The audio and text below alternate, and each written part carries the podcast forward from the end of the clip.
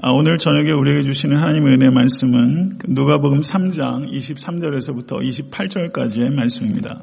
누가복음 3장 23절에서 28절까지의 말씀 교독하도록 하겠습니다. 제가 먼저 읽겠습니다. 예수께서 가르치심을 시작하실 때 30세쯤 되시니라 사람들이 아는 대로는 요셉의 아들이니 요셉의 위는 헬리요 그 위는 마따니요, 그 위는 레위요, 그 위는 멜기요, 그 위는 안나요, 그 위는 요셉이요, 그 위는 마따디아요, 그 위는 아모스요, 그 위는 나훔이요, 그 위는 에슬리요, 그 위는 낫게요, 그 위는 마아시요, 그 위는 마따디아요, 그 위는 서머인이요, 그 위는 요색이요, 그 위는 요다요, 그 위는 요아나니요, 그 위는 레사요, 그 위는 스룹바벨이요, 그 위는 스알디엘이요, 그 위는 네리요, 그 위는 멜기요, 그 위는 아띠요, 그 위는 고삼이요, 그 위는 엘마담이요, 그 위는 에리요, 그 위는 예수요, 그 위는 엘리에서요, 그 위는 요림이요, 그 위는 마따시요, 그 위는 레위요, 그 위는 시므온이요, 그 위는 유다요, 그 위는 요셉이요, 그 위는 요남이요, 그 위는 엘리야김이요, 그 위는 멜라요, 그 위는 맨나요, 그 위는 마따다요, 그 위는 나단이요, 그 위는 다윗이요, 그 위는 이세요, 그 위는 오벳이요, 그 위는 보아스요, 그 위는 살몬이요, 그 위는 나손이요, 그 위는 아미나답이요, 그 위는 아니요, 그 위는 헤스론이요, 그 위는 베레스요, 그 위는 유다요, 그 위는 야곱이요, 그 위는 이삭이요, 그 위는 아브라함이요, 그 위는 데라요, 그 위는 나홀이요, 그 위는 수룩이요, 그 위는 루이요, 그 위는 벨렉이요, 그 위는 헤베요, 그 위는 살라요, 그 위는 가이난이요, 그 위는 아박사시요, 그 위는 셈이요, 그 위는 노아요, 그 위는 레멕이요, 그 위는 무드살라요, 그 위는 에녹이요, 그 위는 야렛이요, 그 위는 마할랄레리요, 그 위는 가하난이요, 그 위는 에노스요, 그 위는 셋이요, 그 위는 아담이요, 그 위는 하나님이시니라. 아멘. 하나님의 말씀입니다. 네, 오늘 본 말씀은 지금 같이 교독한 대로 예수님의 족보에 대한 가르침입니다. 아, 족보에 대해서 설교하는 게 목회자한테 쉬운 일이 아닙니다. 정직하게 말하면 조금 힘듭니다. 아, 회중들께서도 그 족보에 대해서 이렇게 설교하는 설교를 거의 들어보신 적이 사실 드무실 거라고 생각되고요. 그리고 강해 설교할 때 창세기의 족보 굉장히 많이 나옵니다. 예, 그때 그때마다 또 족보를 설교했었는데 족보를 설교하게 되면 성도님들께서 호기심을 가지고 경청하기는 사실은 쉽지 않은 주제인 것이 사실입니다. 예, 그런데 오늘 본문에 나오는 족보는 다른 사람의 족보도 아니고 예수님의 족보란 것이 첫 번째고 두 번째는 성경에 기록되어 있는 것은 모두 다 읽는 성도들에게 유익이 되는 줄로 믿습니다. 예, 그래서 어, 설교하기도 사실은 까다롭고 그리고 듣기에도 무관심하기 쉬운 주제이지만 오히려 듣는 성도님들이나 전하는 설교자가 더욱더 겸손하게 오늘 말씀을 통해서 우리에게 주시는 하나님의 음성을 들을 수 있게 되길 간절히 소원하는 마음으로 오늘 설교 말씀 증거하고자 합니다. 오늘 저녁에 예수님의 족보에 대한 설교의 초점은 세 가지입니다. 첫째는 왜 예수님의 족보가 누가복음 3장 21절에서 22절 사이에 예수님의 세례와 누가복음 4장 1절에서 13절까지의 광야에서 예수님의 시험, 예수님의 세례와 예수님의 시험 사이라는 이 문맥 사이에 왜 예수님의 족보를 누가는 기록하였을까? 이게 첫 번째 초점이고요. 두 번째는 왜 예수님께서는 30세가 되어서야 공생애를 시작하셨을까? 이게 두 번째 초점이고요. 세 번째 초점은 마태복음 1장에 기록되어 있는 예수님의 족보와 누가복음 3장에 기록되어 있는 예수님의 족보는 분명히 공통점이 있지만 현저한 차이가 있습니다. 왜 동일 인물에 대한 족보와 이렇게 큰 차이를 나타내는 것인가 하는 것에 대해서 우리가 어떻게 이해할 것인가 이것이 세 번째 초점입니다. 성도 여러분, 사실 현대인들 가운데 족보에 관심을 가지고 있는 사람은 그다지 많지 않습니다. 그런데 성경 시대의 유대인들, 그리고 성경 시대의 사람들은 그렇지 않았던 것입니다. 유대인들은 어떤 사람들을 소개할 때 아버지 대해서 그친 것이 아니라 그 아버지의 아버지, 그 아버지의 아버지의 아버지, 증손, 현손, 4대, 5대까지 올라가서 그 사람을 소개하는 것이 매우 일반적이었던 것을 우리가 알 수 있습니다. 가령 스바냐 1장 1절을 보게 되면 아몬의 아들 유다왕 요시아의 시대에 스바냐에게 임한 여호와의 말씀이라. 스바냐는 히스기야의 현손이요 아마리아의 증손이요 그다리아의 손자요 구시의 아들이었더라. 라고 말하면서 그야말로 거창하게 스바냐를 소개하고 있는 것을 알 수가 있습니다.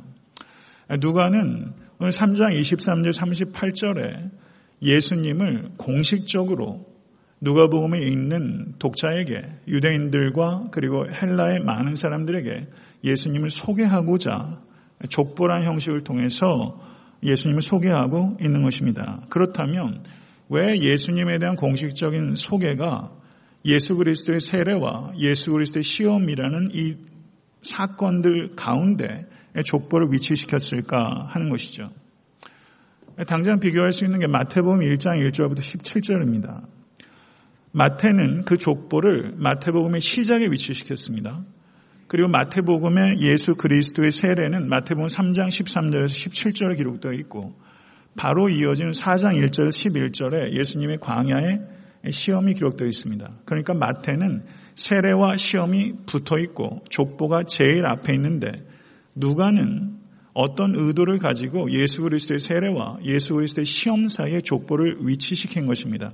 그 의도가 무엇일까 하는 것이 해석적인 초점이죠. 여기는 분명히 누가가 신학적인 의도를 가지고 있었다고 봐야 될 것입니다. 누가 보면 3장 23절 오늘 족보 바로 앞에 있는 절을 보시게 되면 성령이 비둘기 같은 형체로 그의 위에 강림하시더니 하늘로부터 소리가 나기를 너는 내 사랑하는 아들이라 내가 너를 기뻐하노라 하시니라.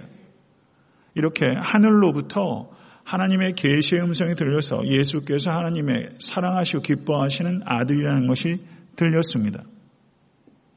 세례 이후에 예수님의 공생애가 이제 비로소 시작하는 것입니다. 그리고 그 시작하는 지점에 누가는 예수 그리스도의 족보를 나타냄으로 인해서 예수 그리스도의 진정한 기원이 무엇인지를 독자에게 그리고 후대 그리스도인들에게 알리고자 하였던 것입니다.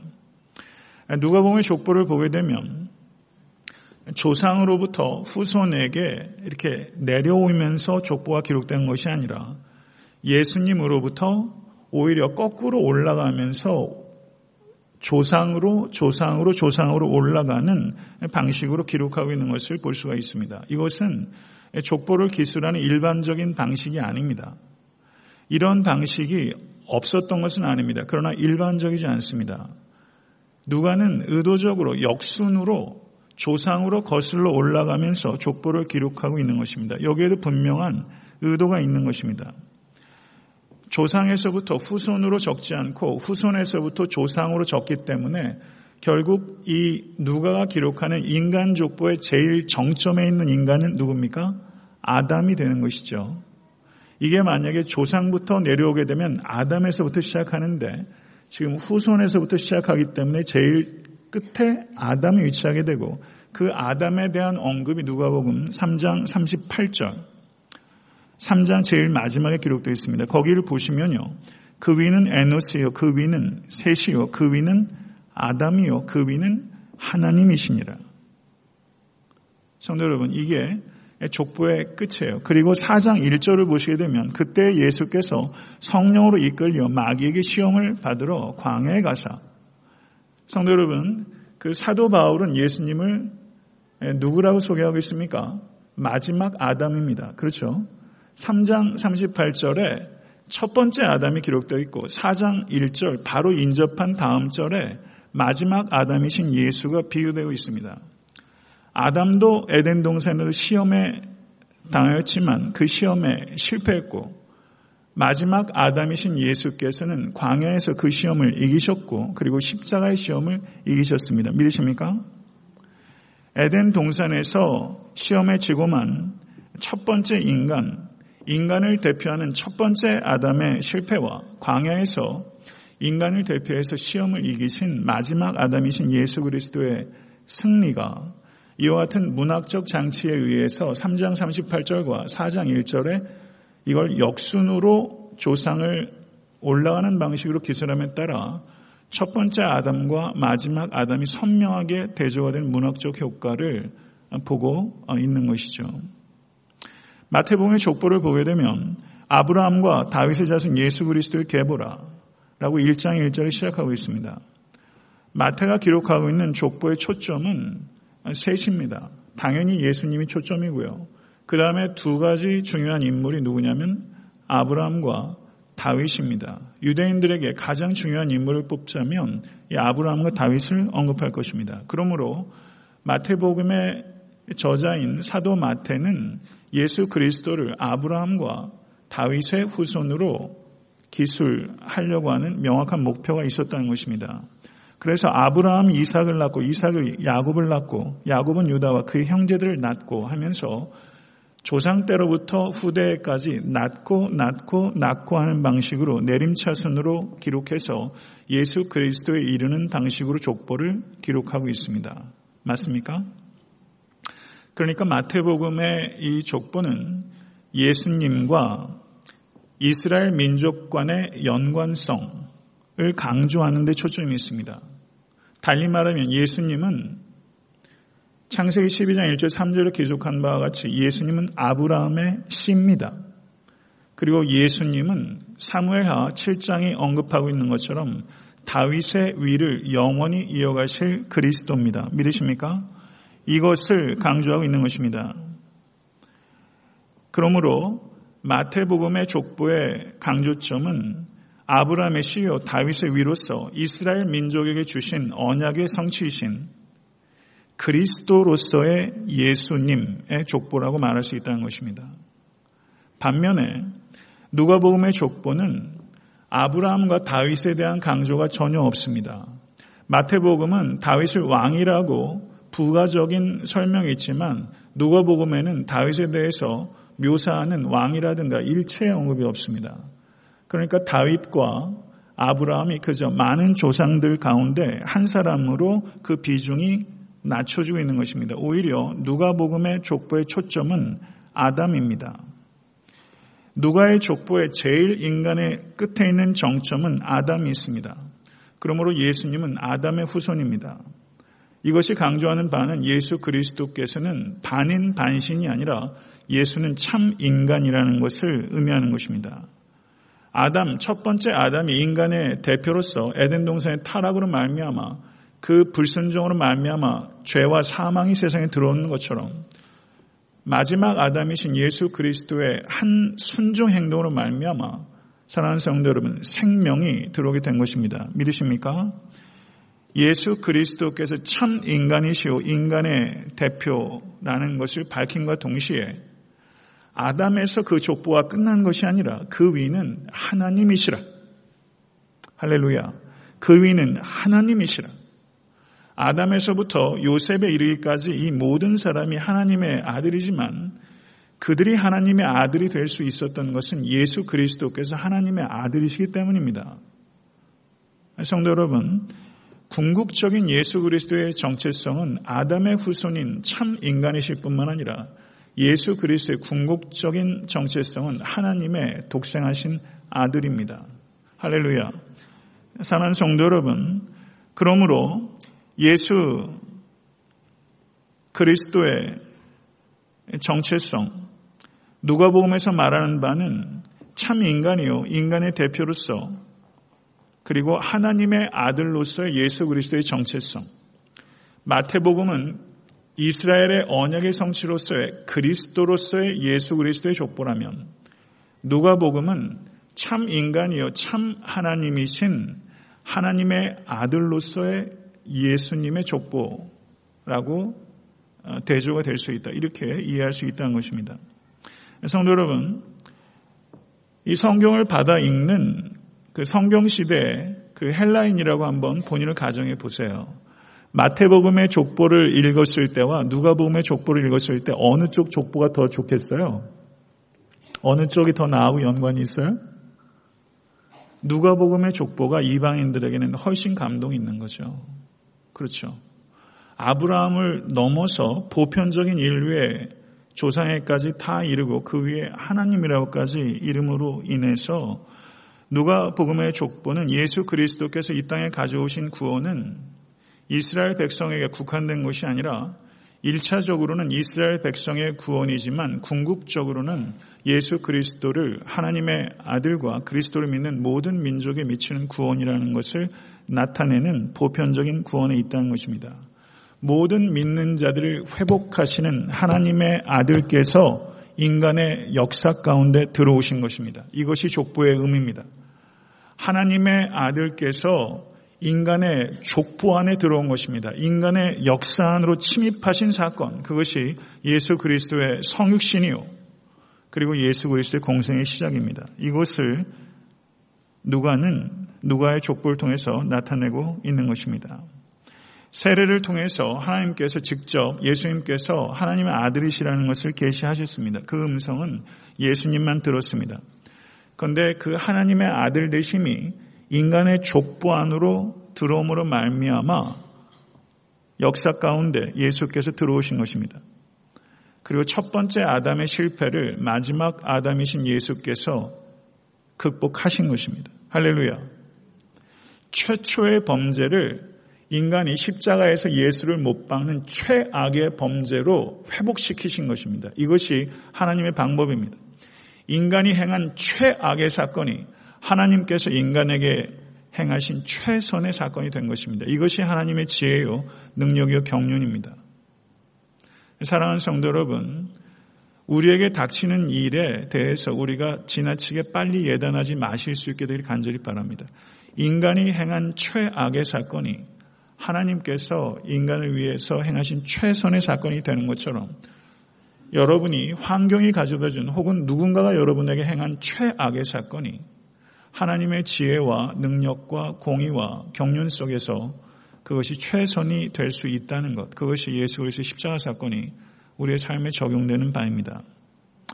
두 번째 초점은 예수께서 가르침을 시작하실 때 30세쯤 되시니라. 그런데 실제 성경을 원어로 보면요. 가르치심을 시작하실 때 가르치신다는 말이 성경원에 없습니다. 그러니까 이것은 보완해서 번역한 겁니다. 왜 이렇게 번역했는지 잘 모르겠어요.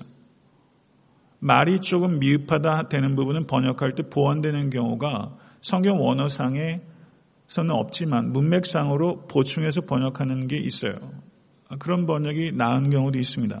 근데 사도행전 1장 1절 후반절을 보시게 되면 무릇 예수께서 행하시며 가르치시기를 시작하신부터 행하시며 가르치기를 시작하신부터라고 표현하고 있는 것을 볼 때 누가복음 3장 23절에 예수께서 시작하실 때라는 말을 동일한 저자가 기록한 사도행전의 말을 보충해서 보게 되면 예수께서 행하시고 가르치시기를 시작하실 때라고 이해할 수 있다는 것입니다.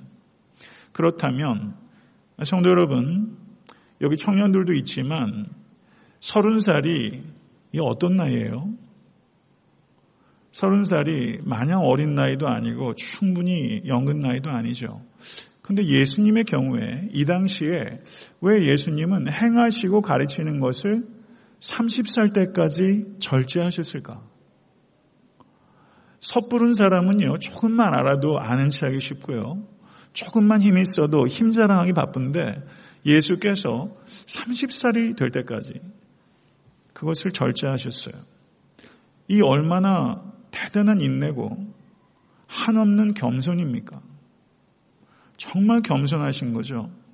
저는 이 대목에서 30년 동안 그야말로 칩거하시다가 공생애를 시작하신 이유가 뭘까?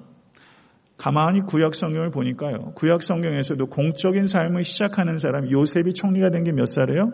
30살. 다윗이 왕위에 오른 게 몇 살이에요? 30살. 조금 어려운 거. 에스겔이 선지자로 부름받은 게 몇 살? 30살.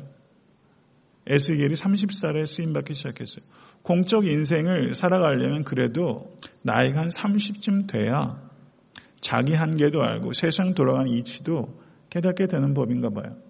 그러다 보니까 공자의 위정편에 보게 되면 30이 이립한다라고 말합니다. 30이 30지립이라고 말하고 있어요. 30에는 뜻을 세워요. 30의 뜻을 세운다는 것은 30의 학문적인 기초를 세운다는 뜻과 밀접한 연관이 있습니다. 그러니까 동서양을 막론하고 고대 사회에서도 30은 상당히 의미 있는 숫자라는 거죠. 40은 뭐예요? 40의 부록. 제가 올해 한국 나이로 50이에요. 예, 나이를 잘 먹고 있는지 50이 되게 되고 싶었는데 40의 예, 부록인데 부록이 뭐냐면요. 세상 이치를 터득하고 세상에 미혹되지 않는 게 부록이에요. 저는 아직도 미혹될 때가 있는 것 같아요. 40에는 세상 이치를 깨닫고 세상에 미혹되지 않는 게 부록인데 성도 여러분, 여러분 40에 어떠셨어요? 이 자리에 청년들이 있어요. 서론이 아직 안 됐는 청년들도 있는데 이립한단 말이죠. 학문의 기초를 쌓아요. 삶의 기초를 쌓아요. 30에. 옛날 사람과 요즘 사람이 life span도 다르고 뭐 여러 가지 제반 여건들이 다르지만 좀 특별히 이 자리에 있는 청년들 창조주를 기억하고 뜻을 세우는 일에 결단하실 수 있게 되길 바랍니다. 세월이 악합니다. 모쪼록 시간을 아끼실 수 있기를 바라고 이 자리에 계신 모든 권속들 아, 시간을 아끼실 수 있게 간절히 축원합니다. 마리아의 남편 요셉이 일찍 죽었습니다. 30세가 되기 전에 왜 예수께서 공생애를 늦추셨을까? 일찍 과부가 된 어머니와 그리고 어린 형제와 자매들을 돌봐야 될 가장으로서의 책임이 예수님께 있었기 때문이 그 중요한 한 이유라 볼 수 있습니다. 사실 우리 어머니 아버지 때 그렇잖아요. 자녀들이 많다 보니까 장남, 장녀들이 돈벌이가 되는 공부를 하고 돈벌이가 되는 직업을 찾으시잖아요. 저희 부친도 그러셨어요. 그러다 보니까 옛날에 사범대학을 가신 이유가 옛날엔 그게 괜찮았거든요. 그러니까 동, 동생들, 고모들, 동생들 공부시켜야 되다 보니까 앞에서 끌어가야 되잖아요. 그러다 보니까 정작 본인이 하고 싶은 공부, 정말 본인이 갖고 싶은 직업, 포기하는 부분들이 있는 거거든요. 불과 우리 바로 윗대만 해도 그런데 예수님께서도 지금 과부가 된 모친과 형제 자매들에 대한 책임을 느끼셨어요. 그러면서 목수를 하셨어요. 성경은 그것에 대해서 12살 때까지 행적에 대해서 누가복음이 조금 엿보여 주지만 13살부터 30살 때까지는 아무 얘기가 없어요. 그러면 13살부터 30살 때까지 우리가 아무 생각도 안 해도 된다는 뜻은 아니에요. 그러면 그때까지 예수님께서 도대체 어떻게 사셨을까? 이것에 대해서 상상해 보는 것은 유익이 큽니다. 가족들 간에 애환이 얼마나 많았겠으며 일을 하면서 애환이 얼마나 많았겠어요. 제가 가만히 생각해 보니까 목수일이라는 게 그렇잖아요. 일을 기껏 다 해주니까 싸게 해달라고 하고서 노임을 떼먹는 사람 왜 없었겠어요? 사람이 다 똑같은데. 그리고 예수님께서 일을 다 마치신 다음에 노임을 떼인 경우도 있었지만 일을 다 마친 다음에 그 사람 형편을 보니까 이게 도대체가 제값을 받을 수가 없는 형편이에요. 그러다 보니까 반토막 잘라서 받으신 경우도 있겠고 그리고 받은 돈 그냥 수익어머니 두고 나오는 경우도 있었을 것이다. 제 개인적으로 그런 생각 들어요. 저희 교회 어떤 집사님, 컴퓨터 잘 만지는 집사님, 누군지 모르시겠죠? 가서 도와주면요. 제가 물어요. 집사님, 거기 하셔서 일 그만큼 했는데 오늘 얼마 버셨어요? 제가 물어요. 왜 묻는 줄 아세요? 남들이 열을 받으면 그래서 여덟이라도 좀 받으세요. 제가 자꾸 최근에요. 가면은 반토막으로 받아오고 어떨 때는 안 받아오고 그러신 거예요. 그러니까 집사님도 가시면 그 사람들의 삶이 보이니까 일만 해주고 그냥 돈만 받으면 되지가 안 되니까. 우리도 그런데 예수님께서 가셔가지고 무너진 담벼락 세워주시고 자기가 홀로 있는 어머니 키워봐서 알잖아요. 홀로서 일찍 남편과 요절하거나 아니면 타지로 노예로 잡혀왔거나 하는 가정의 사정들이 있잖아요. 도와줄 사람 없으니까 지붕 뚫리면 누가 고쳐줍니까? 예수님이 올라가셔서 고쳐주고 돈 다운 돈 받으면 오셨겠어요. 제가 지나치게 상상하나요? 삶의 애환들을 예수님께서 아셨어요. 고단한 삶의 실제를 예수님께서 아셨어요. 만약에 예수님께서 이 13살부터 30살까지의 이 기간 동안 목수로 섬기시는 과정이 없었다면 그리고 예수님께서 그냥 입만 번지르르하게 가르침을 주셨다면 사람들이 그랬을 것 같아요. 라비어, 선생님이 우리 삶을 도대체 어떻게 안다고 그런 얘기를 하십니까? 그런 얘기 할 수 있죠. 혹은 예수님께서 마가복음 10장에 내가 진실로 너에게 이르노니 나와 복음을 위하여 집이나 형제나 자매나 어머니나 아버지나 자식이나 전토를 버린 자는 현세에 있어 집과 형제와 자매와 어머니와 자식과 전토를 백배나 받되 박해를 겸하여 받고 내세에 영생을 받지 못할 자가 없느니라. 이 말씀은 굉장히 radical한 discipleship에 대한 가르침이에요. 만약에 예수님께서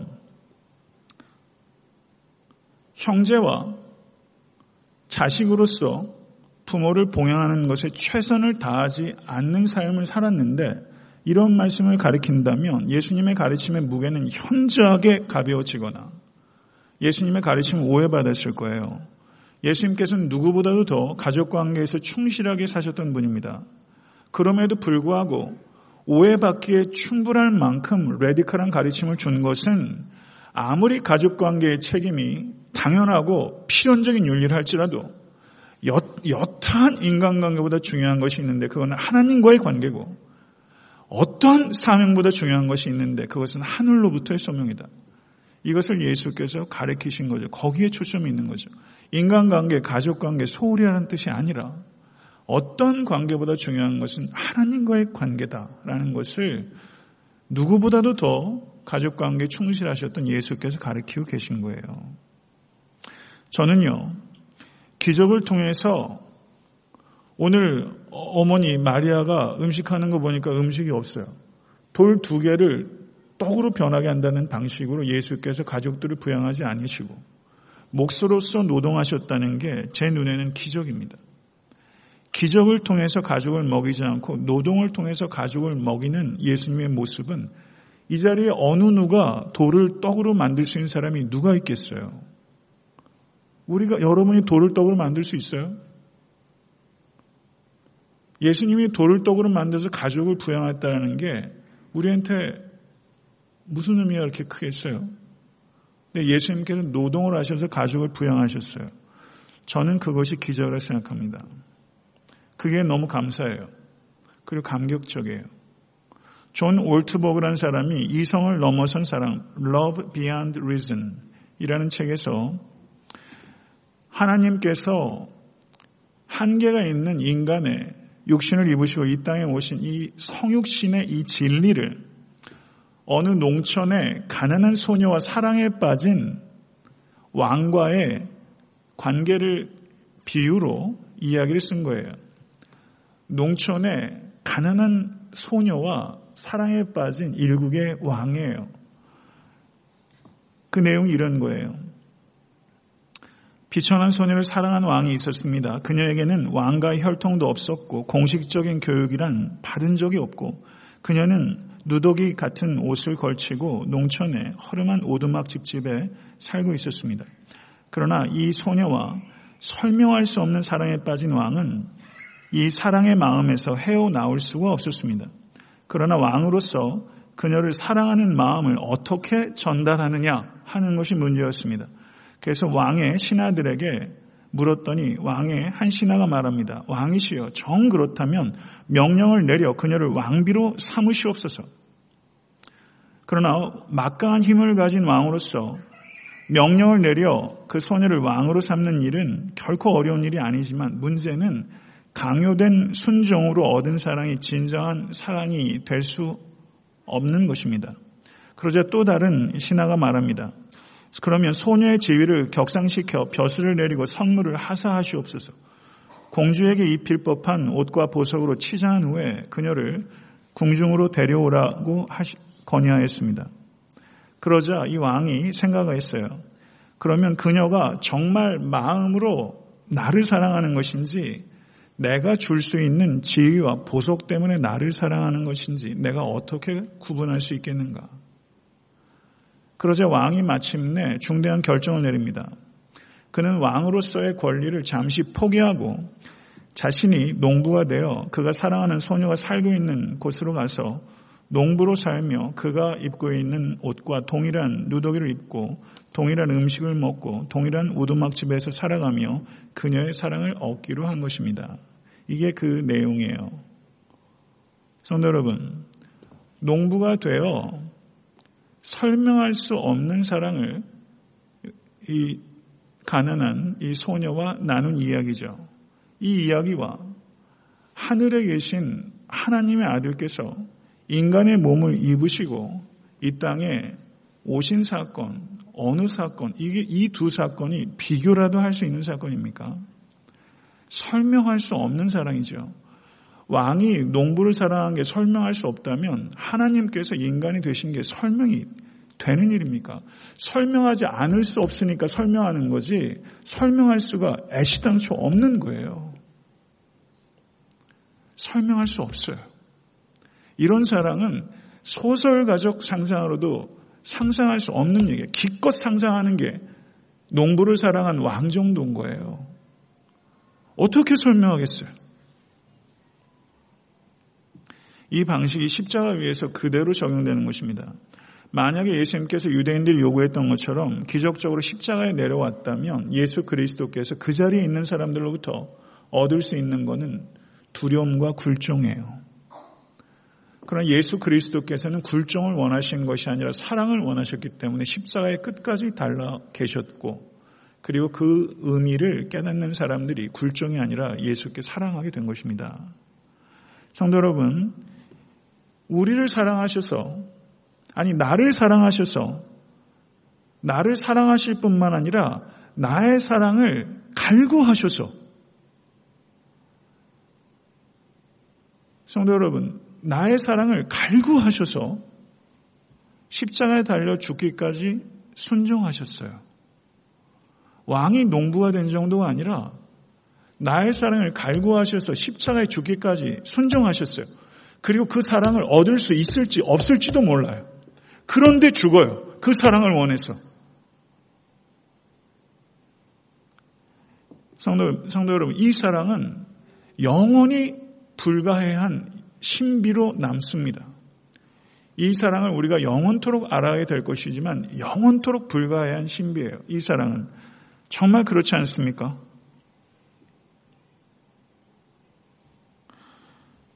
성도 여러분, 예수님께서 30이 될 때까지 공생이 전에 철저하게 자신을 가리시고 성경에 아무것도 말하고 있지 않지만 이 행간의 숨은 의미는 참 깊은 겁니다.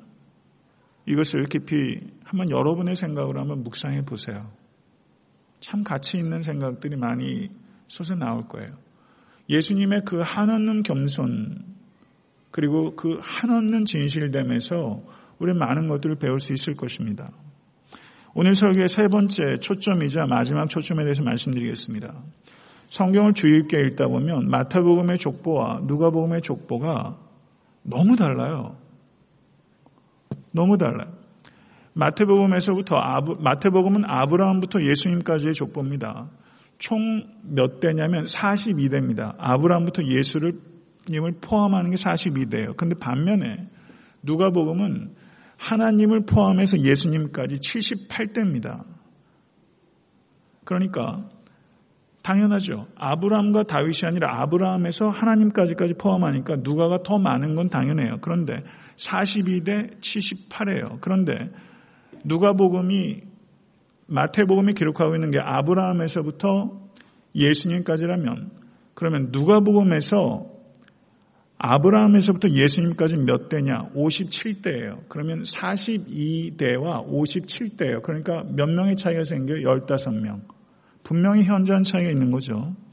그 다음에 마태복음에서 스룹바벨에서부터 예수님까지 12명입니다. 그런데 누가복음에서는 21명이에요. 거기에 9명이나 차이가 생겨요. 그리고 누가복음에 기록되어 있는 그 사람들, 사람들만은 77명이에요. 근데 그 중에서 구약 성경에 전혀 언급이 되어 있지 않은 누군지 도무지 알 수 없는 사람이 36명입니다.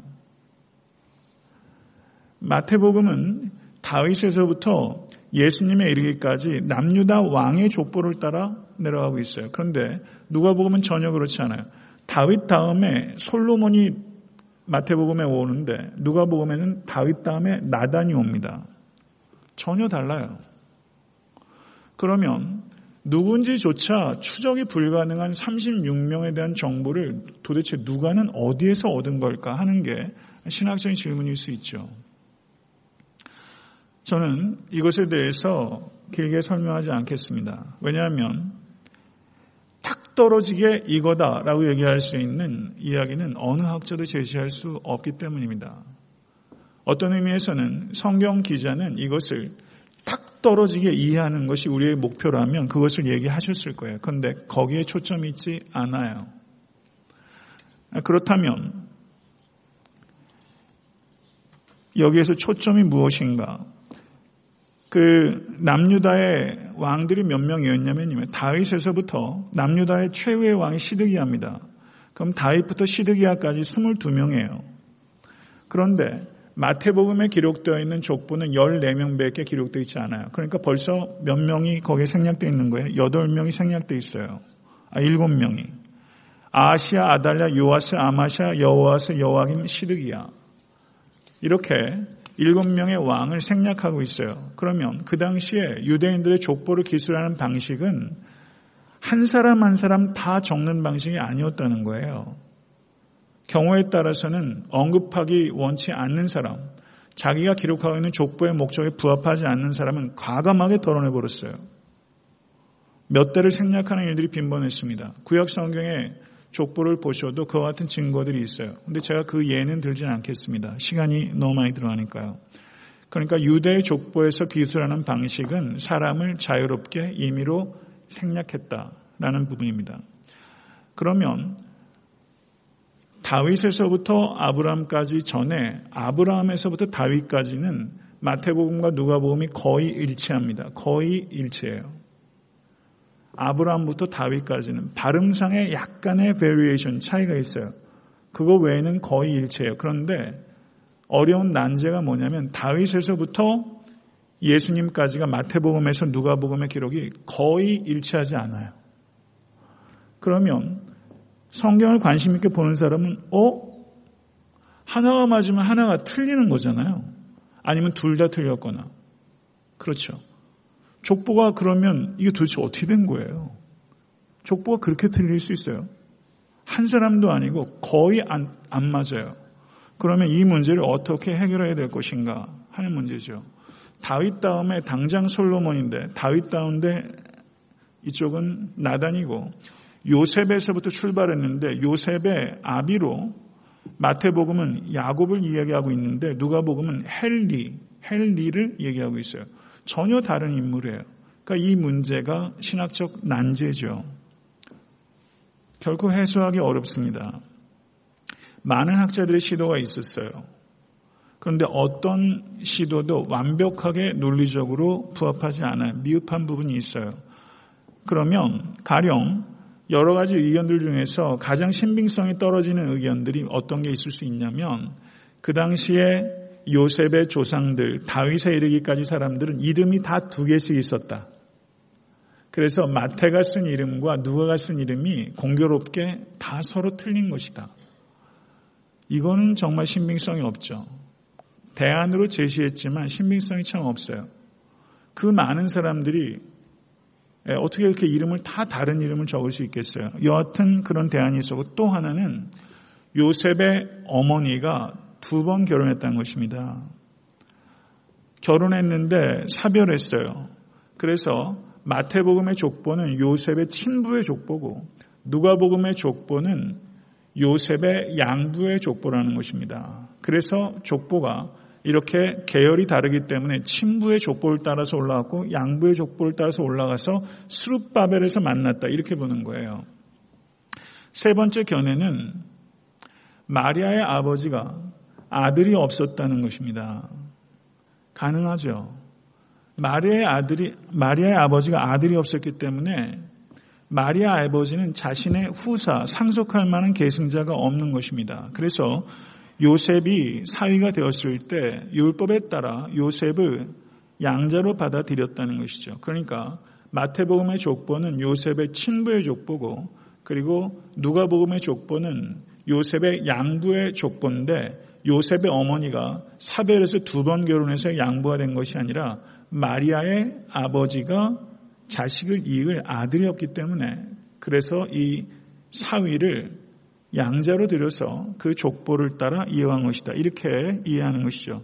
이 세 번째 견해를 일반적으로 가장 폭넓게 받아들이는 견해입니다. 이런 얘기 처음 들어보셨을 거예요. 일단 마태복음과 누가복음의 족보가 조금 다르다 하는 것 정도만 이해하셨지 거기가 그 정도로 40 몇 대와 75대 현저한 차이가 있고 동일한 시점에도 그렇게 많은 차이가 있고 이름이 거의 다윗부터 예수님까지 불일치한다는 것은 아마 처음 들어보셨을 가능성도 있어요. 성도님께서 독창적인 견해가 있으시면 저한테 좀 얘기해 주세요. 그 외에 다른 옵션이 있을지도 모르겠어요. 우리가 그 당시에 문화적인 어떤 배경들, 역사적 배경들 충분히 알지 못하기 때문에 학자들이 이 정도 견해밖에 제시하지 못할 수도 있겠습니다. 그런데 저는 이 정도면 충분한 것 같아요. 제 개인적으로는요. 어떤 학자가 무슨 얘기를 했냐면 경청하세요. 성경 가운데 몇 가지 어려운 점들을 발견할 수 있다는 사실 앞에 우리는 겸손해야 합니다. 하지만 그것은 지적인 시련은 예민하게 느끼면서도 다른 사람의 구원을 위협하는 문제에 대해서는 전혀 무감각한 사람들의 믿음을 연단하기 위해 주신 하나님의 선물입니다. 이렇게 말했어요. 제가 그대로 인용한 거예요. 충분히 이해가 안 되실 수 있기 때문에 제가 조금 풀어서 말씀을 드리겠습니다. 저는 이것을 조금 각색해서 이렇게 이해해 봤어요. 이 사람이 학자가 한 이야기를 그대로 제가 제 말로 푼 건 아니고 학자가 한 이야기를 조금 변형해서 제가 제 생각을 가미해서 말씀드린 겁니다. 성도 여러분, 이 자리에 계신 성도들 가운데서도 성경을 보게 되면 지적 호기심부터 작동하는 사람이 있어요. 지적으로 진리에 접근하는 사람이 있어요. 경험적으로 접근하는 사람들도 있어요. 우리는 지성주의에 빠져서는 안 되지만 성경을 지적으로 탐구해야 될 필요는 있습니다. 그런데 지적 호기심에는 너무 민감하면서 와 마태복음과 누가복음이 이렇게 달라 지적 호기심을 느끼면서 다른 사람들의 영혼에 대해서는 지적 호기심에 대해서는 민감하면서 다른 사람의 영혼의 구원의 문제에 대해서는 둔감한 사람이 있을 수 있다는 거예요. 적지 않은 사람들이 성경에 대해서 지적 호기심은 충만하게 가지면서 예수 그리스도를 알지 못해 죽어가는 사람들에 대해서는 영적으로 너무나 둔감한 거예요. 이것에 대해서 경종을 울리는 하나의 선물로서 저는 누가복음과 마태복음이 가지고 있는 이와 같은 불일치, 성경이 보이고 있는 외견상 우리가 인간의 지혜로 볼 때는 이해가 되지 않고 경우에 따라서는 모순적이기까지 보이기도 하는 성경에 있는 이야기들이 성도 여러분 그렇게 보이는 일들이 있어요. 그게 그렇게 불편하세요. 불편하실 수 있죠. 근데 예수 그리스도의 십자가를 여러분 받아들여 보세요. 그게 이해가 되는 사실입니까? 예수 그리스도의 십자가 설명조차도 불가능한 비유해봐야 왕과 농, 부 정도밖에 안 되는 그게 비유가 되는 비유예요. 그 이해할 수 없는 사랑으로 우리를 구원하신 그 사랑을 내가 경험하게 되면요. 성경의 내 알량한 지식과 논리 안으로 충분히 이해가 되지 않는 일들에 대해서 성령께서 조명해 주셔서 깨닫게 하면 아멘 하는 거고요. 조명해 주시지 않아서 여전히 모호한 상태로 남아있는 것이라면 그것도 하나님께서 알려주시는 만큼만 나아가는 것에 대해서 자족할 줄 아는 것. 저는 그것이 지적인 태도라고 생각해요. 성도 여러분, 성도 여러분들이 지적으로 예민해지는 것 전 좋다고 봅니다. 제가 요즘 읽기 시작하는 책이 설교와 좀 무관하게 기독교 변증에 대한 책들을 화장실 갈 때마다 읽어요. 한 챕터씩. 딴 때 그런 책들 읽기가 어려워요. 설교와 무관한 책들은. 변증에 대한 책들을 읽어. 왜냐하면 워낙 많은 질문들을 교회를 향해 쏟아붓고 있기 때문에 철학적 논증이 좀 필요하다고 제가 생각하는 거죠. 예, 그래서 그런 부분들을 제가 읽고 있는데요. 지적인 호기심들을 가지고 민감하게 할 필요가 있지만 더욱 중요한 것은 영적인 민감함이고요. 다른 사람의 영혼의 상태에 대한 것입니다. 말씀을 맺겠습니다. 누가복음의 족보는 예수님은 역사 가운데 들어오신 참 하나님으로서 유대 민족을 뛰어넘어 죄로 죽을 수밖에 없는 타락한 인류를 회복시키는 구원자이심을 계시하는 사건입니다. 아담에서부터 요셉까지 76대에 걸친 인간 군상들, 하나님과 예수님을 제외한 76대 인간 군상들을 통해서 우리가 알 수 있는 것은 참 어지러운 닭발자국이에요. 성 어거스틴이 얘기했던 것처럼.